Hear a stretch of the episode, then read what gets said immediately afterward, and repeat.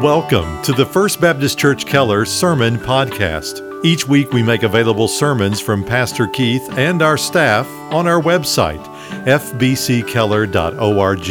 And on iTunes, search for First Baptist Church Keller TX in the iTunes Store or in the podcast app on your mobile device. And now here's our pastor, Keith Sanders.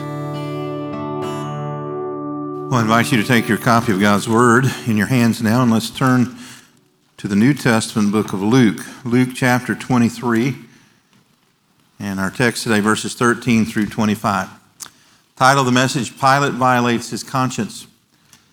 You remember that uh, the suffering of Jesus began shortly after he left that borrowed upper room there in Jerusalem where they had taken the Passover meal together. Jesus had instituted the Lord's Supper. They sung a hymn, and then they went through the eastern gate of Jerusalem to the Mount of Olives, and there they retired for the evening in a place called the Garden of Gethsemane. There Jesus committed himself to prayer, and he told his disciples to pray and to watch, and they failed miserably. They went to sleep while Jesus was praying agonizing prayers, anticipating the next day where the weight of the world's sin would be placed upon him at the cross. Having risen from prayer victoriously, he met Judas at the gate of the Garden of Gethsemane, and he had behind him a throng of men, perhaps as many as a thousand. They were armed to the teeth, and they were treating Jesus as if he were an armed insurrectionist. They arrested Jesus, and they took him to the house of the patriarch of the high priestly family, a man by the name of Annas, where he was interrogated. From there, he went to Caiaphas's house, and when the sun was about to rise, the Jewish Supreme Court gathered, and this was called the Sanhedrin. The Sanhedrin had already determined Jesus' guilt and to put him to death even before the proceedings started. And they made up some trumped up charges and knew that they did not have the legal authority to execute a prisoner. So they proceeded down the street to the Praetorium, which was the residence of the Roman governor Pilate. And I suspect they roused him from sleep in the very early morning, and uh, they began to say that they wanted this man Jesus put to death. Pilate had some duties to fulfill. First, he had to hear an indictment, and they recited three charges, one more flimsy than the next. The only one that had any teeth was the third charge that Jesus claimed to be the Messiah. That was not illegal, of course, because Jesus was and is the Messiah. And yet they disbelieved that, and they demanded that Pilate put him to death. Pilate uh, brought Jesus into his home privately, and he questioned him there, and he realized right away that this man was innocent, that he was not guilty of anything approaching worthy of capital punishment. He came back out and says, I find no guilt in this man. And he thought that would be the end of the matter. He underestimated their tenacity and their depravity. They began to put pressure on him, and they had him in a corner because remember, he was already on probation with his bosses back in Rome for previous insurrections. One more event like this, and likely his career as a politician would be over. So he began to try to find ways out of this corner. He heard that Jesus was a Galilean, and he remembered that Herod, who was the tetrarch or the ruler of Galilee, was visiting up the street. And so he says, This is not my jurisdiction. Take this to Herod. And so they went down the street with Jesus to the chambers of Herod Antipas, who was even more wicked than Pilate. And Herod was actually glad to see Jesus. He had wanted to see Jesus perform some sign or miracle. He wanted to be entertained by Jesus, and Jesus wouldn't play along with that. In fact, Jesus didn't say a word to Herod, fulfilling the Old Testament prophecy like a sheep to slaughter. He uttered not a word. So Herod, Herod used Jesus as a, a plaything. He allowed his men and the crowd that was gathering to jeer and to make fun of Jesus. He had one of his robes brought out and they placed it upon Jesus and they played him for a fool. And then they sent him away. Herod obviously couldn't find anything wrong in Jesus either, so he sends him back to Pilate.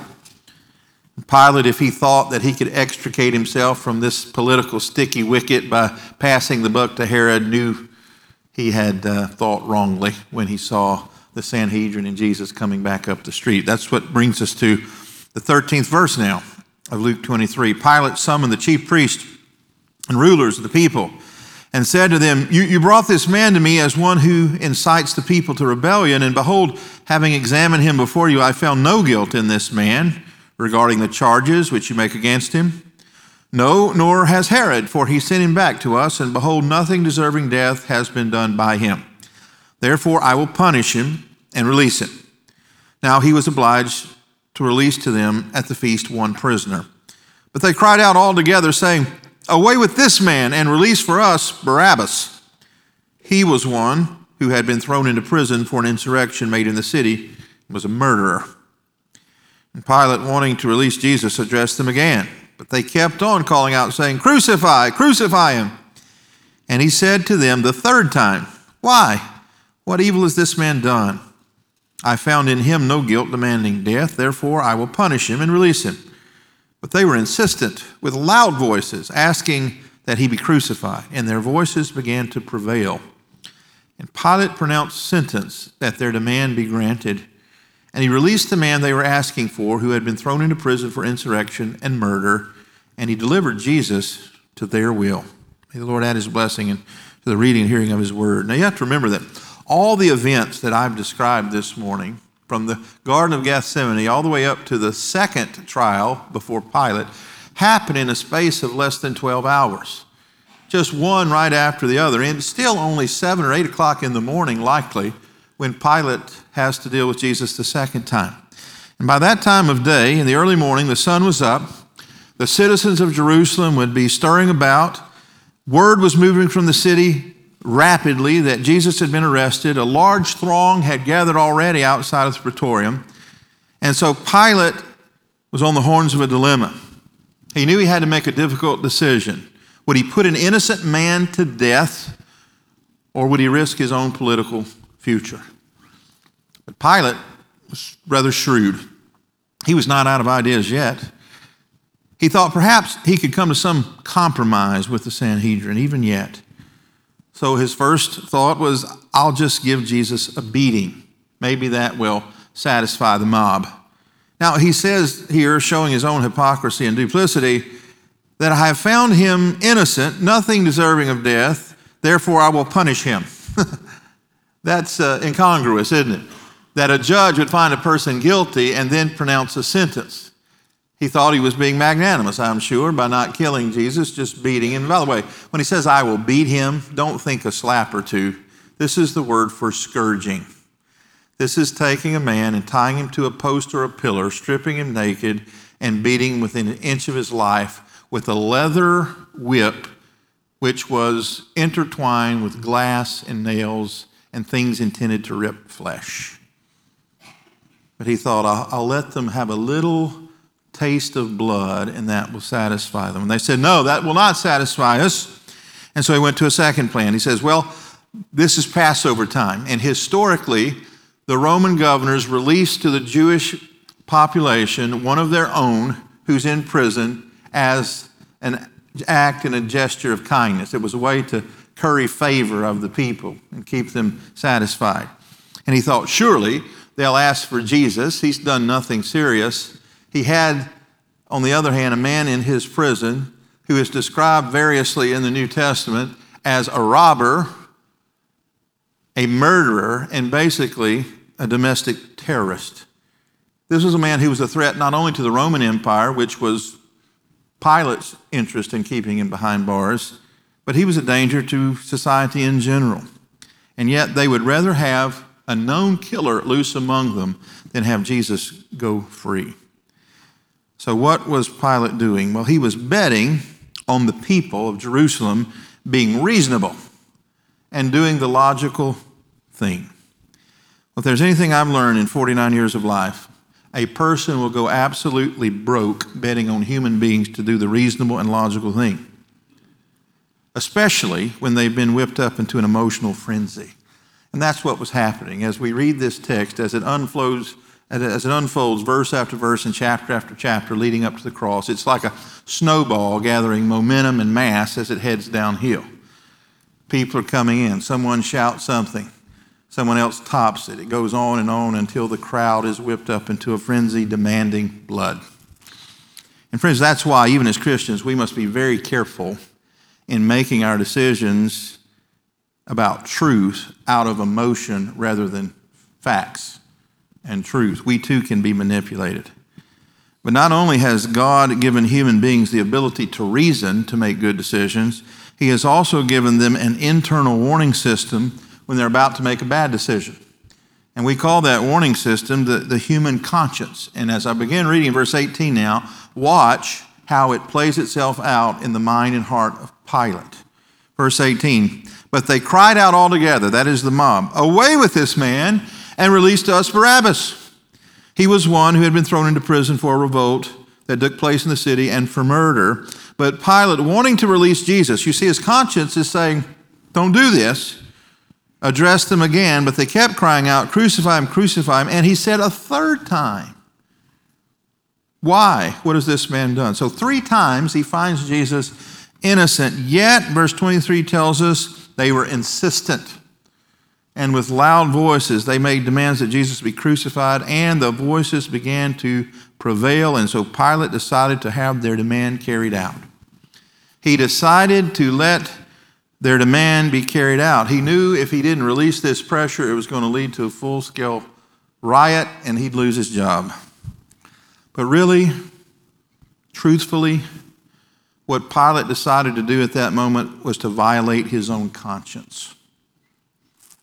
In April of 1521, a monk by the name of Martin Luther was summoned to the city of Worms before a tribunal called the Diet of Worms because he was accused of heresy by the Roman Catholic Church. He had written the 95 Thesis, remember, criticizing the actions of the church and posted them on the church door in Wittenberg. He had also written books and pamphlets and articles basically, what he was teaching the people is that salvation is by grace through faith in Christ alone.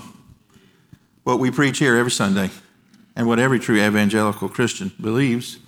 And yet, to the Pope, it was heresy, and he was a danger to society. He was afraid at first to go, but a friend of his negotiated safe passage. But when he got there, he was called before the court the charges were read, and he was commanded to recount, recant under penalty of death. Don't think of Luther as uh, someone who, who didn't have any fear. Luther didn't look forward to torture or death any more than we would, and so he asked for a day to think it over and to pray about his decision. He went back to his chambers and he fasted and prayed through the night. He emerged the next day and they said, You may speak. And he said, some very eloquent words, but in summary, he said this To go against one's conscience is neither right nor safe. Here I stand, I can do no other. Luther refused to recant because he knew to violate his own conscience was more dangerous than anything the court could do to him.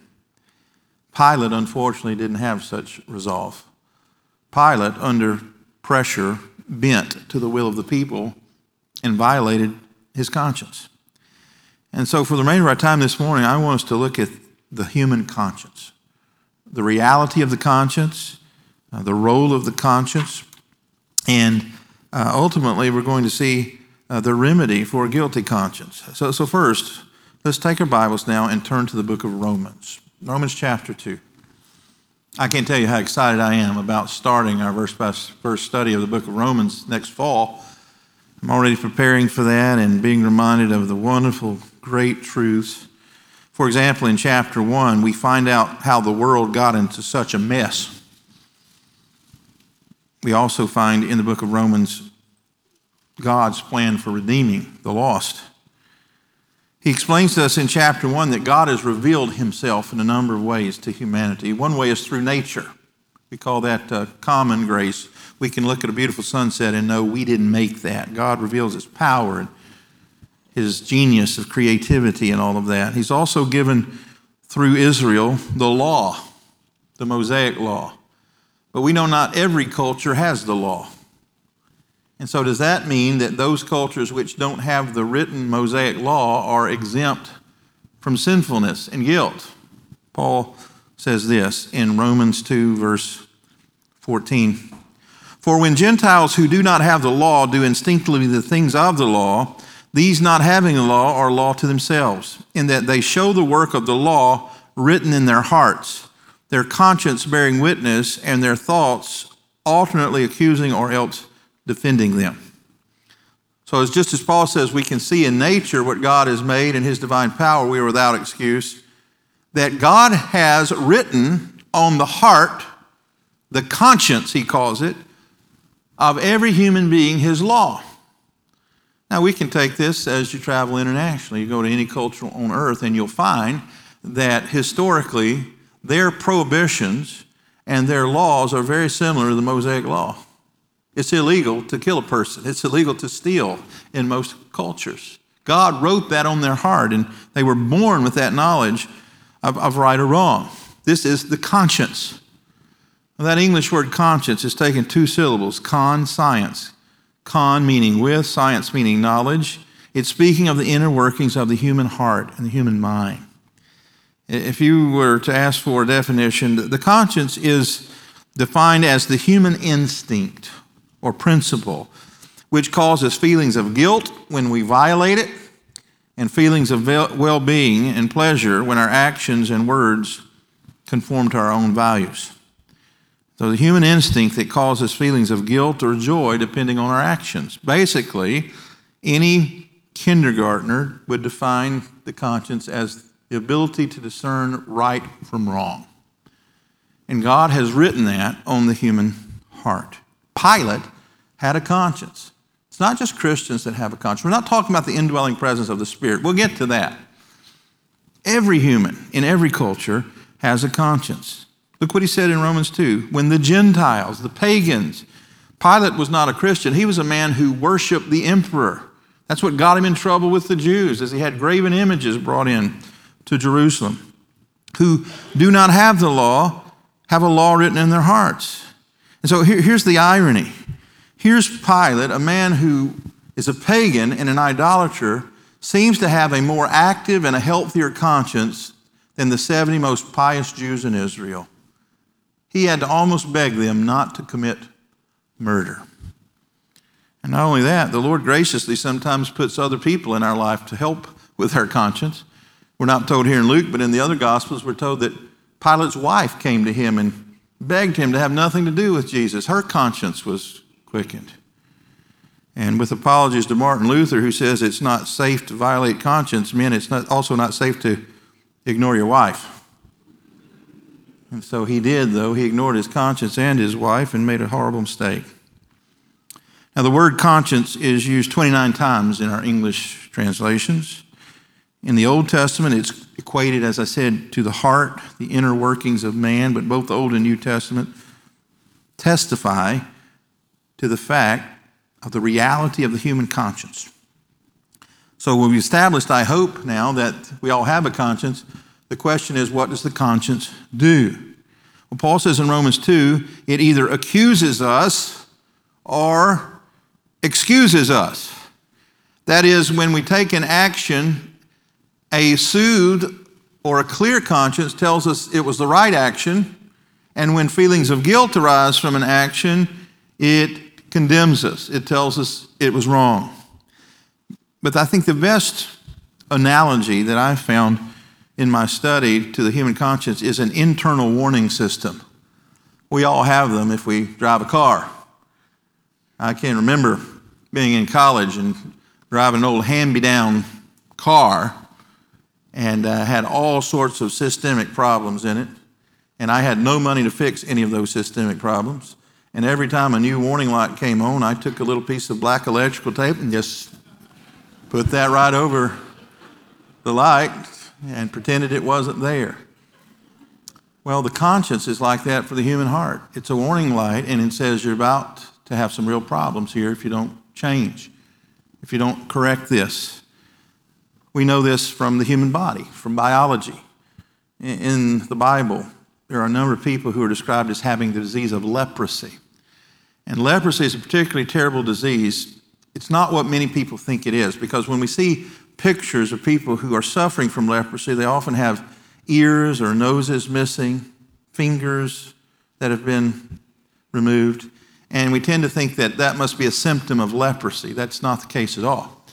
Leprosy is noted for atrophy of the pain receptors in the nervous system. Can you think of how many times in the past year you have touched your hand to a hot stove and your brain signaled your hand to remove it quickly before it was seriously damaged? Or, or you took a drink of coffee that was too hot and you instantly pulled it away from your mouth before you did damage to your esophagus. People with leprosy don't have that warning system. And so they're constantly harming themselves unintentionally because they lack that warning system. So the conscience is not a bad thing, it's a gift of God to all humanity to keep us from destroying our lives. But that's not how modern sociologists view it, unfortunately. There's two prevailing views about the human conscience. No one that I have read denies its existence, they just have different explanations for it. One modern theory says that the human conscience is a vestige of our pre evolutionary cells. they would compare it to the human appendix. We don't know what it does, but it must have had some purpose back years ago when our ancestors walked on their knuckles. And it's just hung around. Well, we don't believe in evolution here, do we? We believe God made man in his, his image. He gave him a conscious and a consciousness. And uh, so we reject that theory. Another theory that's very popular among humanists today is that the conscience is a social construct, that our ancestors made it up to keep people in line. Remember, that's what they said about marriage. That men wanting to subjugate women came up with this concept of marriage, which they were ruled over the family. And that's not what the Bible teaches about marriage, that it was God's idea, it was a gift to humanity. Similarly, the conscience is God's idea, and it's a gift to humanity, and it's a good gift. But what the sociologists and the humanists have trouble explaining is if the conscience is a vestige of our pre evolutionary selves, or it's something that was forced upon us by our ancestors, why does it make us feel guilty? Why can't we escape it, even in this modern, technologically savvy world? And so, what do people do to escape the guilt that their conscience causes them? Well, many retreat to drugs and alcohol to silence or muffle the feelings of guilt. Others pay therapists thousands of dollars a year to tell them that uh, guilt is not good, is not real, as I said a few weeks ago, I'm convinced that for the most part, people feel guilty because they are guilty. And could it be that the conscience is God's way of revealing that truth? But even with our conscience, as good as it is, we must be careful. Because our conscience has restrictions. What I mean by that, the restrictions of the conscience are its limitations. The Apostle Paul declared in the book of Acts, chapter 24, that his conscience had to be managed.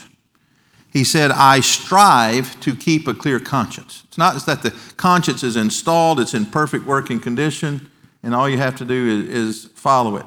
We have to work to keep our conscience clear and healthy. He used the word for great exertion. I strive to keep a clear conscience. The Bible indicates that our conscience must be nourished upon truth that if we starve our conscience from a standard of truth, then it can't be trusted. Of course, what is, according to the, Bible, the perfect standard of truth? Itself. Thy word is truth. Paul said to Timothy, All scripture is God breathed and is profitable. The word of God is that plumb line we've talked about in the past. It's that perfectly square and plumb standard that is immovable, that never changes. And so, if we will feed our conscience on the Word of God consistently, it can be trusted. But if we don't do those things, the conscience can be corrupted. That's exactly what Paul told one of his proteges, Titus, in Titus 1:15, that the conscience can become corrupted. It can be perverted and polluted by what you feed it with. If you feed your mind and your conscience with filth, your conscience will be polluted. But I'm afraid it's even worse than that. Paul wrote his other protege, Timothy, in 1 Timothy 4 and said, It is possible that through repeated sin that the conscience can actually be silenced altogether. He called it searing the conscience, that the conscience can be seared as with a hot iron. We live in Texas. Some of you are farmers enough yet to know that you brand a calf in the spring causes a scar there, and that scar over time builds up and it becomes totally insensitive to pain. It's seared with a hot iron. Paul says, through repeated rejection of truth and repeated violation of our conscience, it can be callous to the point where it no longer can tell right from wrong. And I've met some people like that, haven't you?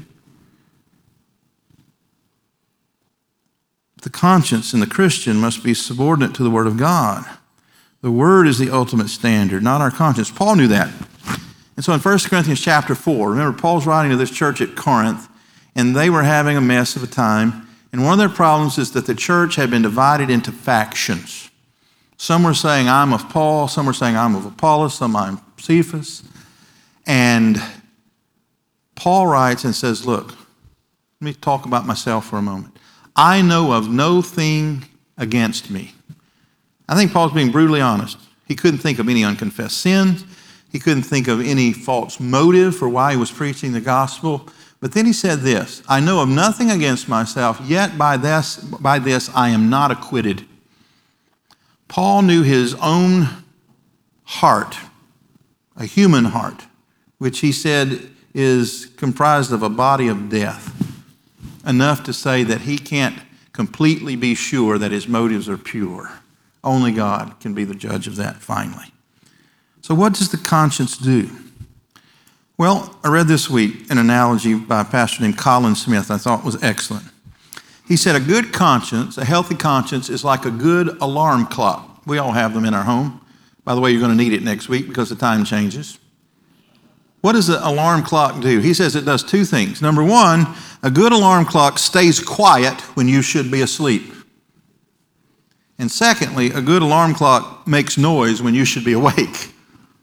That's right. That's what a good conscience, a healthy conscience does. When you're following the Lord and you're doing what is right, your conscience will not give you feelings of guilt. Instead, it'll give you feelings of peace. On the other hand, when you're following your own way or you're violating your conscience, you have a, an inner disquietness, I call it.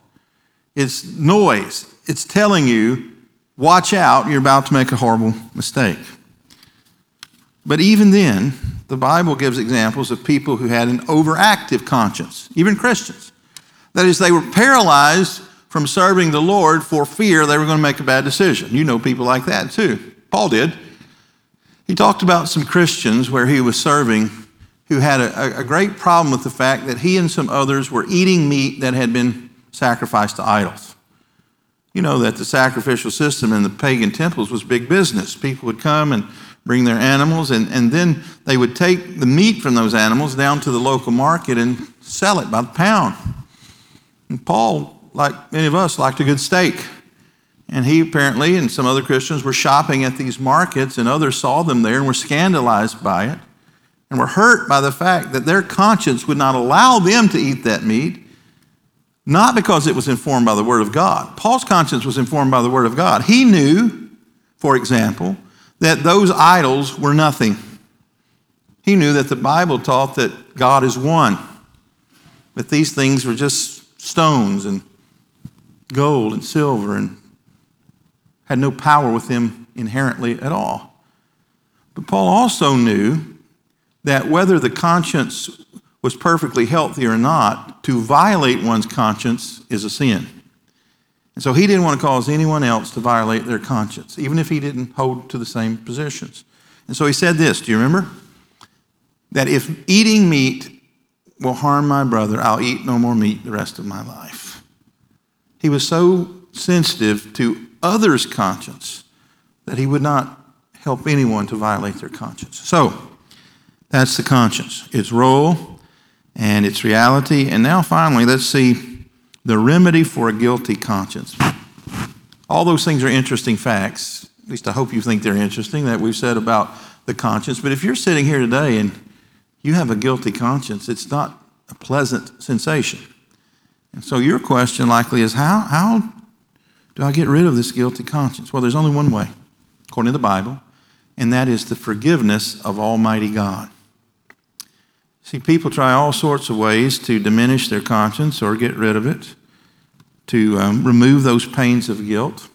We mentioned drugs and alcohol. There's one more way we haven't mentioned, and we see it in the Gospel of Luke. You remember how Judas responded to his own conscience? After Jesus was arrested, he felt so guilty about it that he took the 30 pieces of silver back to the Sanhedrin and tried to give it back. They said, We don't want it. And Judas went out and took his own life. He thought he could silence his conscience through suicide. I've been talking to a lot of our law enforcement officials over this last year, and they tell me that the suicide rate in our area is through the roof. You don't hear a lot about it in the news, but it's true in every municipality that I've spoken with the leaders, including Keller, Texas. That's never the right way to quiet a guilty conscience. I want to share with you the right way. Let's close with this. Let's turn to the book of Genesis, the book of beginnings, Genesis chapter 3. And this is before God gave a conscience to Adam and Eve. Remember, they were born in a state of innocence, they didn't need a conscience. God created the heaven and the earth, and He saw it, and it was good. And His highest creation was man, made in His own image. He gave to man a helpmate, woman, and they were to prosper, be creative, manage this garden that the Lord had given them. They had one prohibition they were not to eat of the fruit of the tree that the Lord had placed in the midst of the garden. And of course, you know the story. Satan came in the form of a serpent. He tempted Eve, and she ate of that forbidden fruit. She took to her husband Adam, and he ate. Their eyes were open. Verse 7 says Then the eyes of both of them were open, and they knew that they were naked, and they sewed fig, leaves together and made themselves loin coverings. That's what humans do. When they have feelings of guilt, they try to cover it up. This is a pitiful attempt by Adam and Eve to cover up their guilt. Verse 8 They heard the sound of the Lord God walking in the garden in the cool of the day. And the man and his wife hid themselves from the presence of the Lord among the trees of the garden. And the Lord God called to the man and said to him, Where are you? Not that he didn't know. Remember, he called them all together the serpent, the woman, and the man. By the way, they all blamed each other. And God pronounced curses on each of them. Remember, um, the serpent had to go on the belly in the dust of the earth all of his days. The man had to labor hard to make a living, and the woman's pain in childbirth was multiplied. But look at verse 16. There's hope in the midst of the curse. To the woman, he said, I will greatly multiply your pain in childbirth. In pain, you will bring forth children, yet your desire will be for your husband, and he will rule over you. But don't forget what he said in verse 15 and I will put enmity between you and the woman, that's to the serpent, and between your seed and her seed. Her seed shall bruise you on the head, and you shall bruise him on the heel. This is the first telling of the gospel. This is God the Father declaring hope for those with a guilty conscience. It's not by covering it up with fig leaves or drugs or alcohol or suicide. The answer to a guilty conscience is a Savior who at that point was yet to come. That seed of woman who would crush Satan on the head and put to an end of death and hell and the grave. This is the first telling of the gospel. We fast forward. God chooses one man out of Ur of the Chaldees, Abram, and he makes a covenant with him that through him all the nations of the world are going to be blessed. That is, through him the Messiah, the Savior, would come. And he gave to Abraham's descendants the Mosaic law, and he gave to them the sacrificial system. And every time a lamb was killed, as Thousands were when Jesus was in Passover, uh, was in Jerusalem that week for Passover. Every time the blood was spilled, it was a reminder to the people of their guilt and the hope of ultimate forgiveness through a Savior. And so, if you're sitting here today and you've heard about your conscience and you know it's true and you have a guilty conscience, my advice to you is to run to Jesus. Run to Jesus. Don't try to cover it up. Don't try to hide it. Don't try to manipulate it or minimize it. View your conscience and your feelings of guilt as a gift from God to drive you to the Savior. You're here today, you might say, well, What if I have a seared conscience? What if I'm one of those people Paul mentioned that can't even tell right from wrong anymore? I've sinned so much. There's hope for you. If you're here today and you've corrupted your conscience through pornography or all sorts of external inputs that cause your conscience to be unhealthy. There is hope for you because it is the Holy Spirit's work to activate your conscience. Jesus told Nicodemus to be saved, you must be born again. We call that in theological terms regeneration. All things becoming new. And when the scripture says that when we're saved, all things become new, that includes your conscience. When you're saved, by the miracle work of the Holy Spirit, He reactivates your conscience. Jesus said of the work of the Spirit in John chapter 16 through 8 when the Spirit comes, He's going to do three things. He's going to tell you about sin, that is your personal guilt before God, His righteousness, as opposed to your guilt, and judgment to come. He's going to convict you that all those things are true. You're guilty, He's righteous, and you're deserving of hell but He's also going to open your blind eyes to the truth and grant you faith and repentance, which is the only way to have a freedom from a guilty conscience is to be cleansed by the blood of Jesus. So, what does the Apostle John say? If we confess our sins, that is, we agree with God's assessment of ourselves that we are guilty, we stop trying to cover up the guilt. We stop trying to get rid of the guilt through human means. We simply say, You're right. I am guilty. We confess our sins. He is faithful and just to what? Forgive our sins and cleanse us from all unrighteousness. The only biblical way to have a clear conscience is to be cleansed by the saving blood of Jesus. What about you? You tried for decades to silence your guilty conscience? Have you sinned so much you can't even hear your conscience anymore? Is your conscience corrupted? Come to Jesus. Come to Him on His terms. Don't offer Him anything you have. You have nothing. Come to Him with empty hands and say, Lord, have mercy on me, a sinner. He'll forgive your sins, He'll cleanse your conscience, and He'll help you to make those decisions which are right before Him. Let's pray. Heavenly Father, Lord, I thank you for your word, and I thank you for the gift of the human conscience. Every culture, every people group, every man, woman, boy, and girl is born with a basic knowledge of right and wrong. And to that basic knowledge of right and wrong, you've given us the Bible. No, it doesn't answer every question we could possibly have, but it gives us everything we need to know to have a relationship with you, to be saved, to be born again. So, Father, I pray for Christians here today that we would feed upon the Word, that we would constantly confess our sins as you expose them to our consciousness, that our conscience could be clear and healthy, and we could have that peace that passes human comprehension. Father, I pray for a lost person here today who maybe have a guilty conscience. Thank you for that. Thank you that you're still dealing with them, Lord. You haven't given up on them. Yeah, Father, we know a guilty conscience is a burden. It's painful. They may be tempted to deal with it in other ways. I pray, Lord, that they would deal with it in a biblical way, that they'd run to Jesus, agree with your assessment of their sin, confess their sins, and receive as a gift salvation and forgiveness through grace alone, as Luther said. Father, I pray for a person here listening today, maybe in a prison cell somewhere. Their conscience has been seared to the point where they would just as soon kill someone as shake their hand.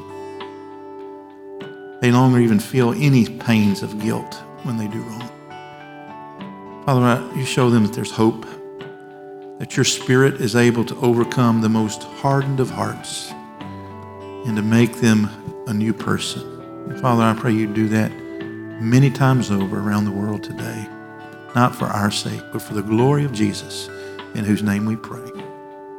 Amen. Thank you again for listening to our broadcast. To learn more about First Baptist Church in Keller, Texas, or to hear more sermons by Pastor Keith and our staff, visit us online at fbckeller.org.